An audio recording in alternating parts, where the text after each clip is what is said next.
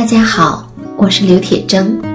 我的新专辑《催眠瘦瘦瘦》已经在上山微电台上线了，一共会有二十期的节目，从心理的最深层去了解并理解肥胖，理解身体，理解我们自己。目的不仅仅是身材变好，更重要的是让我们的内心。更加的自在，更加的自由。欢迎收听。您正在收听的是上山微电台催眠故事会。本节目由上山之声文化传媒与铁铮心理工作室联合出品。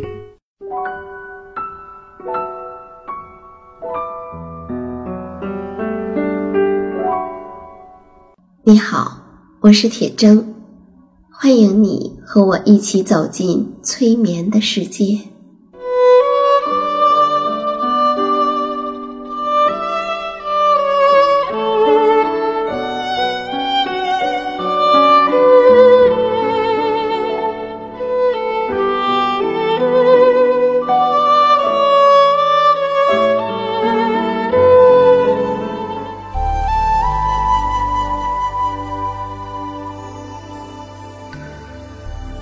催眠并不是催人睡觉的意思，催眠也并不神奇，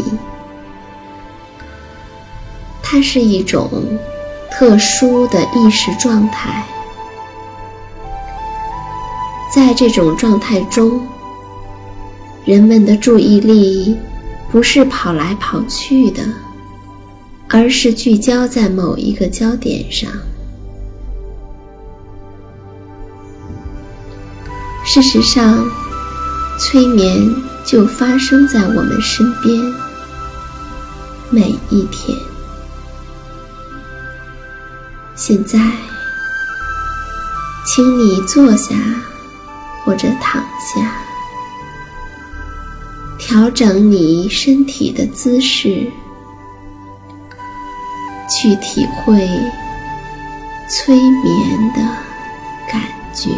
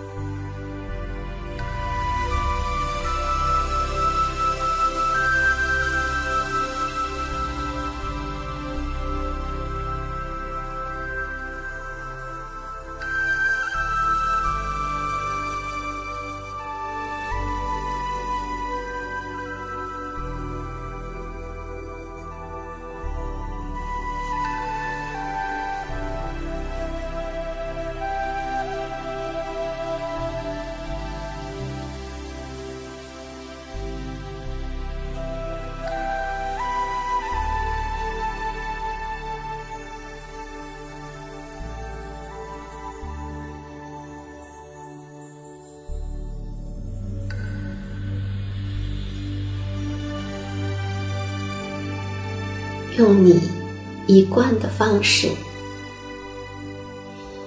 用你自己的方式，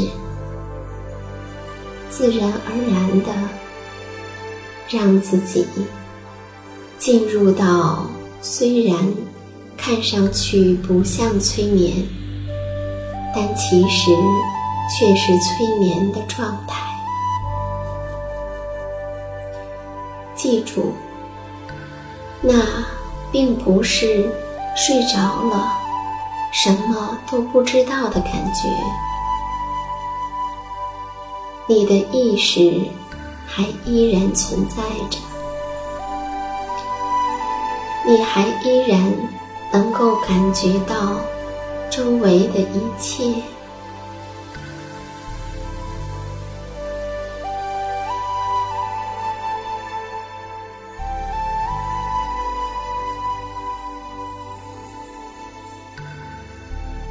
对你并不需要什么都不想什么都不听什么都不看。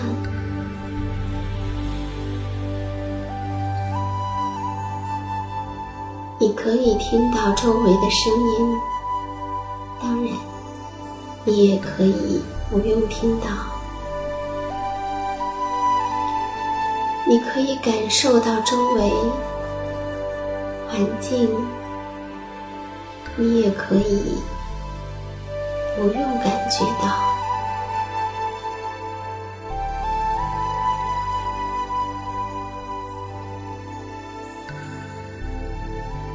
我不知道你是否有过害怕的感觉。我想，可能很多人都曾体验过害怕，可是，就偏偏有那么一个人，他就不知道什么叫害怕。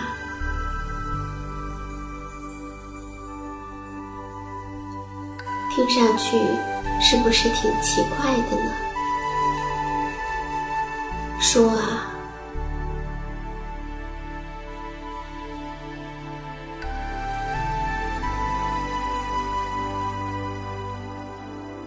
就在从前，有一位父亲，他有两个儿子，大儿子聪明伶俐，遇到事情总能应付自如。小儿子呢，却呆头呆脑。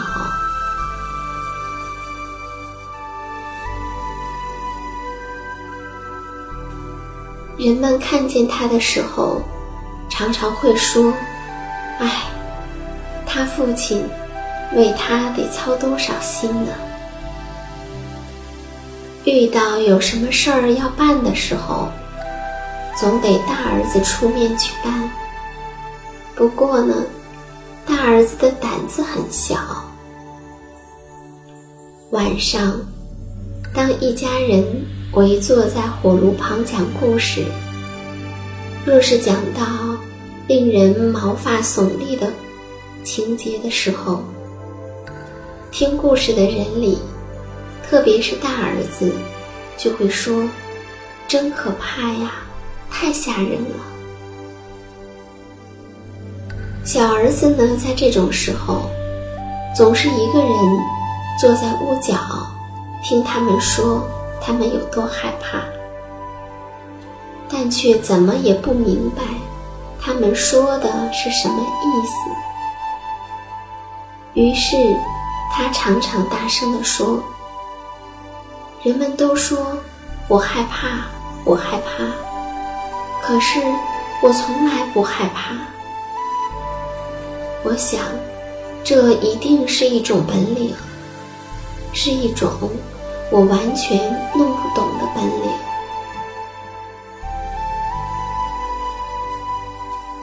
有一天，父亲对他说：“你已经是一个强壮的小伙子了，也该学点儿养活自己的本事了。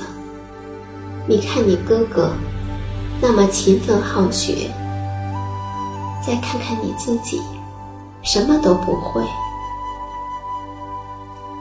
小儿子说：“爸爸，你说的没错，我非常愿意学点本事。要是办得到的话，我很想学会害怕。我还一点儿也不会害怕呢。”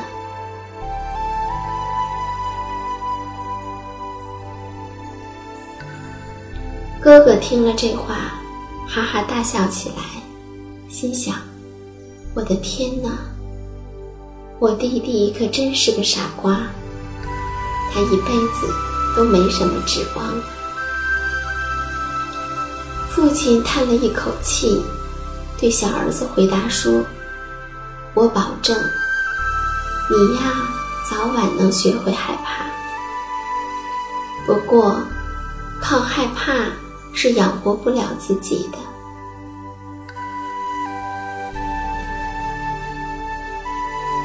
过了几天，教堂里的执事到他们家来做客，于是父亲向他诉说了自己的心事，抱怨说他的小儿子什么也不会，他对执事说：“你想一想，我问他将来打算靠什么来养活自己，他却说要学会害怕。”执事听了，回答说：“如果他讲的只是这个的话，那我有办法，他很快就能学会的。让他跟我走好了。”父亲赶紧答应了。于是，执事就把小儿子带回了家，叫他在教堂里敲钟。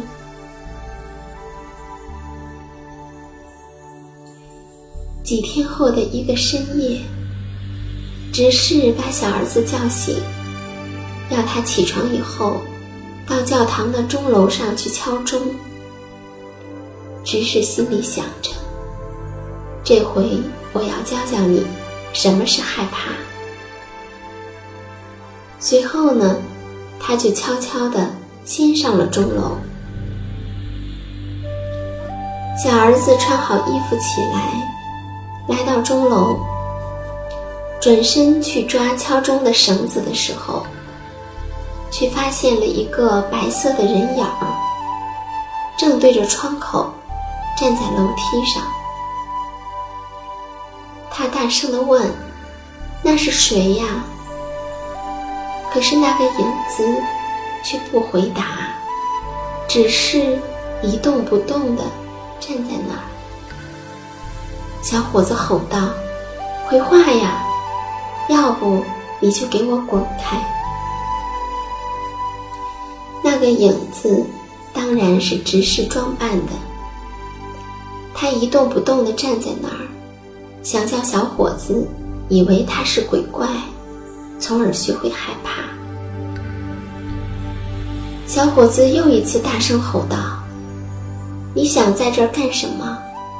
再不说话，我就要把你扔到楼下去了。只是心想，他才不敢呢。他只是太害怕了，吓唬人的。因此，他依然一声不响，一动不动地站在那儿。小伙子第三次冲他吼叫，可还是没有一点用。结果，小伙子猛地扑过去，一把就将这个白影子推下了楼梯。只见白影子在楼梯上翻滚了十多级，才躺在墙角不动了。那小伙子呢，转身过去敲钟，敲完钟，回到了他自己的房间后，一言不发，倒头便睡。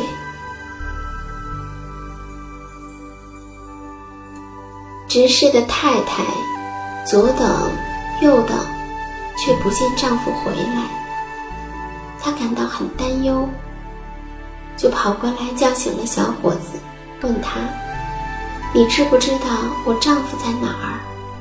他在你之前上的钟楼。”小伙子说：“我不知道，不过我敲钟的时候，有个人当时对着窗口。”站在楼梯上，我朝他大声的喊，他又不答话，也不走开。我不知道那是谁，我想一定是个坏蛋，就一下子把他从楼梯上推了下去。您去看看，就知道是不是您丈夫了。要是的话，那我可非常抱歉。执事的太太急匆匆地跑了出去，发现她丈夫正躺在墙角，一边呻吟一边叹息，因为他的一条腿给摔断了。于是，小伙子被执事撵回了家。他的父亲非常生气，说道。你除了招灾惹祸，什么也不会。快给我走得远远的，别再让我见到你。小伙子说：“那好吧，爸爸，天一亮我就去学害怕，起码我要学会养活自己的本事。”父亲吼着说：“你想学什么就去学吧，给你五十个银币，拿着去闯荡世界吧。有你这样的一个儿子，我的脸都丢光了。”天亮了，小伙子把那五十个银币装进了衣服口袋，从家中走了出来，上了大路。他一边走，一边自言自语地说：“我要是会害怕，该多好呀！人人都会害怕，可是我却不会。我要是会害怕，该多好啊！”过了不久，有一个人从后面赶了上来，他们一块儿走了一段路程。来到了一个看得见脚架的地方，这个人对小伙子说：“你瞧，那边有棵树，树上一共吊着七个强盗。你坐在树下，等到天黑了，你准能学会害怕。”小伙子说：“如果只要我做这个的话。”那太容易了。要是我真的这么快就学会了害怕，那我的这五十个银币就归你了。明天早上你再来一趟。第二天清早，那个人来到小伙子面前，想得到他的五十个银币，对小伙子说。我想你现在一定知道什么是害怕了吧？小伙子说：“不知道啊，我怎么才能知道呢？我一直问上面吊着的那些可怜的家伙，可是他们却怎么都不开口。我把他们放下来问他们，他们也不说话。”听到这儿。那个人心里就明白了，他是赢不到小伙子的那五十个银币了。小伙子又上了路，路上又开始嘀嘀咕咕的念叨着：“我要是会害怕，该多好啊！我要是会害怕，该多好啊！”傍晚时分。他来到了一家小客栈，打定主意要在这儿过夜。进屋了以后，小伙子又一个人在那个地方说着没完：“为什么人人都会害怕，我却没有呢？我要是会害怕，该多好啊！”店主。无意中听到了这话，说道：“你要是真想要这个的话，这儿倒是有一个好机会。”店主太太连忙说：“不要告诉他吧，有多少冒失鬼，都送了命啊！要是这个健壮的小伙子那双漂亮的眼睛再也见不到阳光了，那多可惜呢！”听了店主太太的这番话，小伙子却说：“我一定要学会，不管多么艰难，我都不在乎。我就是为了这个，才从家里出来闯荡的。”小伙子缠着店主不放，店主只好告诉他说：“离这里不太远的地方。”有一座迷宫，要想知道害怕是怎么一回事儿，只要在那里待上三个夜晚就行了。国王已经许下了诺言，如果有谁愿意到魔宫里去一试身手，就把公主许配给谁。那位公主可是天底下最美丽的少女呢，而且在魔宫里还藏着大量的金银财宝，他们都有一群恶魔把守着。有不少人冒险进到了魔宫里去，可是，唉，都是有去无还呐。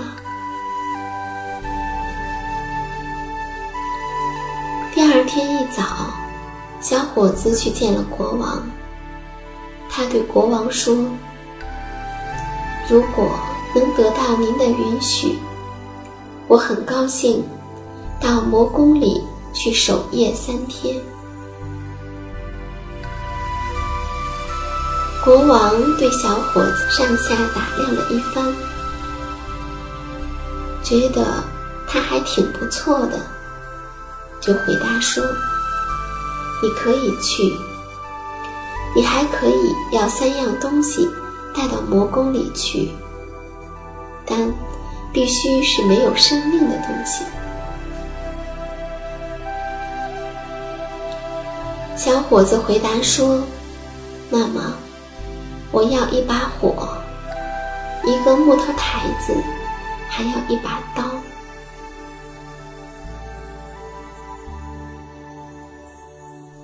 国王吩咐人把小伙子所要的东西，在白天搬到了魔宫里去。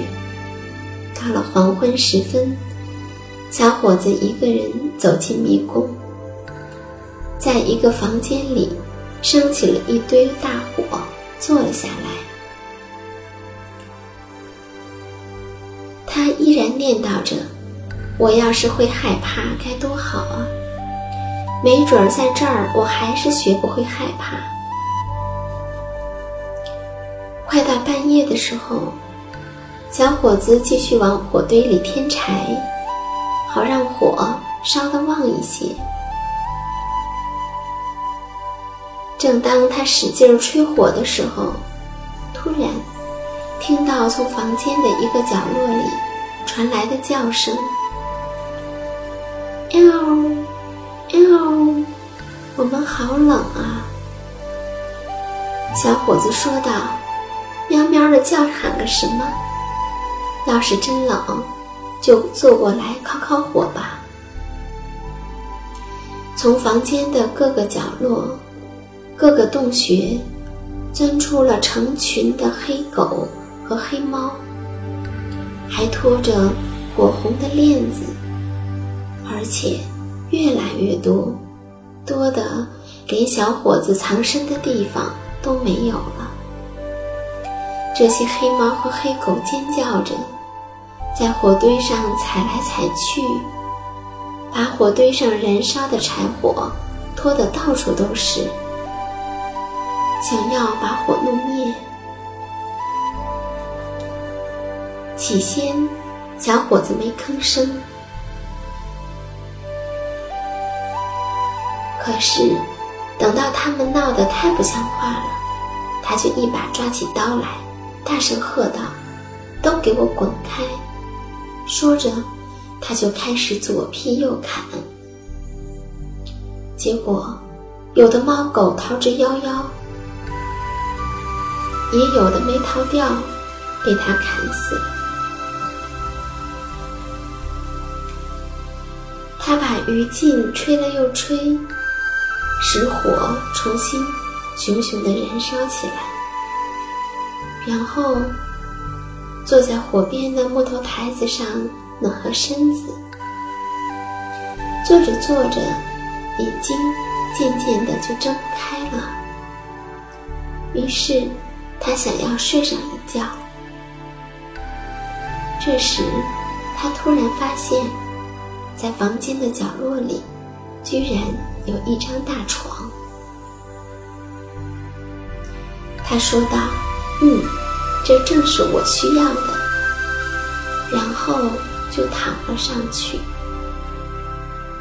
谁知，他刚要合眼，大床却开始移动，接着就在魔宫中到处滚动。大床就像有六匹马拉着似的，上下翻腾，飞也似的向前滚动，越过一道道门槛，翻越一段段的楼梯。小伙子一点都不害怕，反而还喊着：“快点儿的，快点儿的！”忽然间，轰隆一声巨响，大床翻了个个儿，来了一个底朝天，像一座大山一样，要压在小伙子的身上。没想到，小伙子一下子就从床下钻了出来。然后，他躺在火堆旁的木头台子上，一觉睡到了天亮。第二天早上，国王来了，看到他躺在那儿，以为他已经丧生。国王于是长吁短叹，说道：“多可惜呀，多么年轻！”健壮的小伙子，小伙子听到这话，一跃而起，说道：“我可没死。”天亮了，小伙子回到客栈，店主惊得目瞪口呆。他说：“我以为再也见不到你了，你学会害怕了吗？”小伙子回答说：“还没有呢，唉，完全是白费力气。”到了第二天晚上，小伙子又走进了魔宫。他在火堆旁坐下来之后，又开始老调重弹：“我要是会害怕，该多好啊！”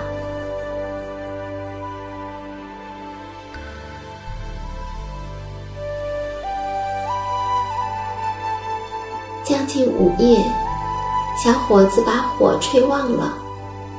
转过头来的时候，一个面目狰狞、可怕的家伙，正端坐在小伙子刚才坐过的地方。小伙子嚷道：“快走开！”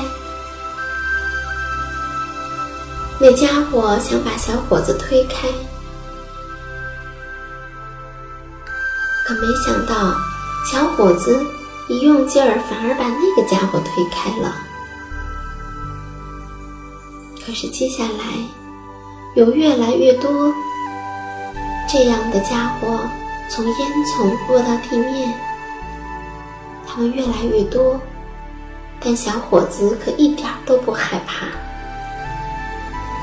就这样，说也奇怪。到了午夜十二点的钟声响起的时候，眼前的一切消失的无影无踪。于是，小伙子默默地躺在台子上睡觉。到了第三天晚上，小伙子又坐在魔宫里，心情烦躁地叨咕着。已经是第三天晚上了，我要是学会害怕，该多好啊！话音刚落，突然走进来一个高大的男人，个头比小伙子见过的任何人都高，很凶狠的样子。他已经上了年纪，留着长长的白胡子。嘿，淘气鬼！他冲着小伙子吼道：“你马上就学会害怕了。”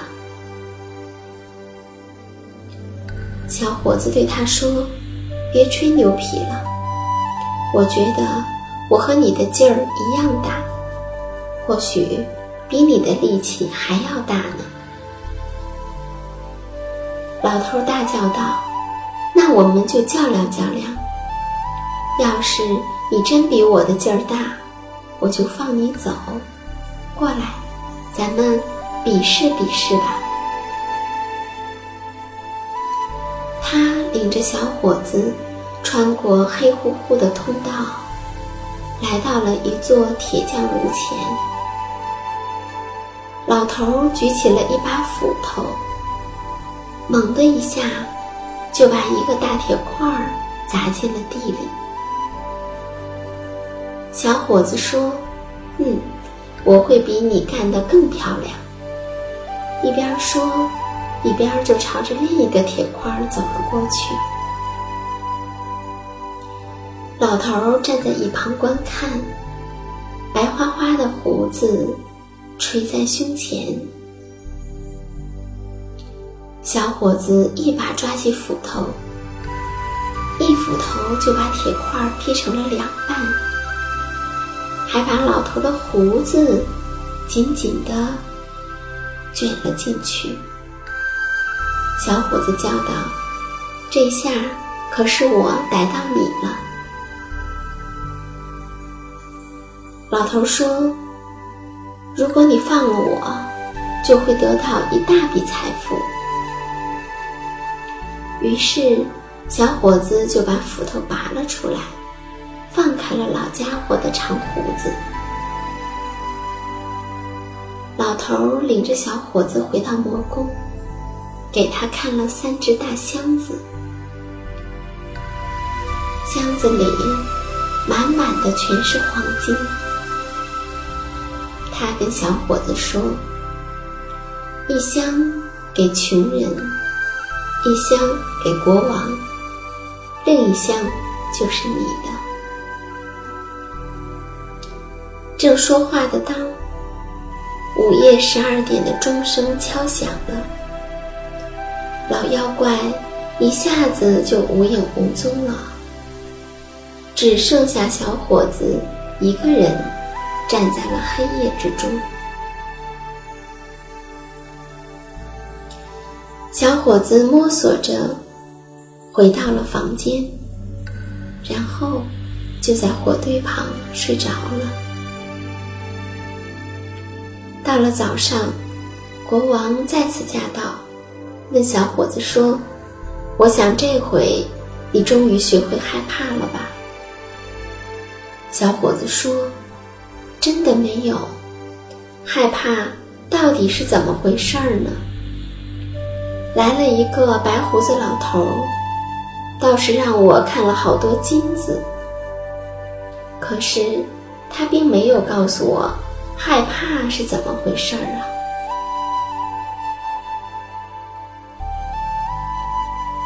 国王对小伙子说：“好吧，既然你解除了宫殿的魔法，那……”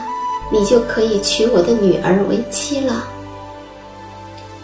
小伙子很高兴，说：“那可太好了。”但是转过脸来，又叨咕着：“可我到现在还是不明白害怕到底是怎么回事儿。”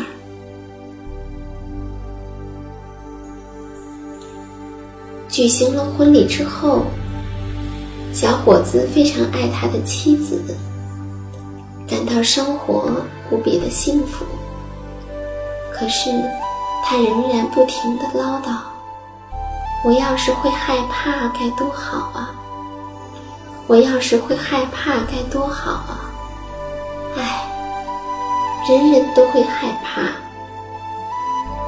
不会害怕，我可真是太遗憾了。”结果有一天，他的妻子终于恼火了。于是，贴身的丫鬟就对他的妻子说：“我来想个办法，准叫他学会害怕。”说完，这个侍女就来到了流经花园的小溪边上，让人。抓了满满的一桶虾虎鱼，放到屋里，然后告诉她的女主人。等到她丈夫夜里熟睡的时候，把被子掀开，再把桶里的鱼和水一股脑儿的倒在他身上。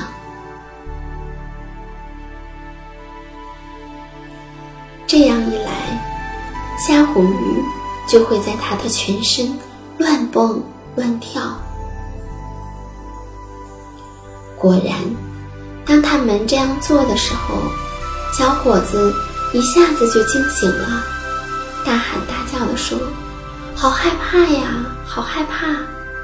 哎呀，到底是什么使我害怕的呀？亲爱的，这下我可知道害怕是怎么回事儿了。说来还真是奇怪呀。”原来人们害怕的，并不是那些以为可怕的事情呢。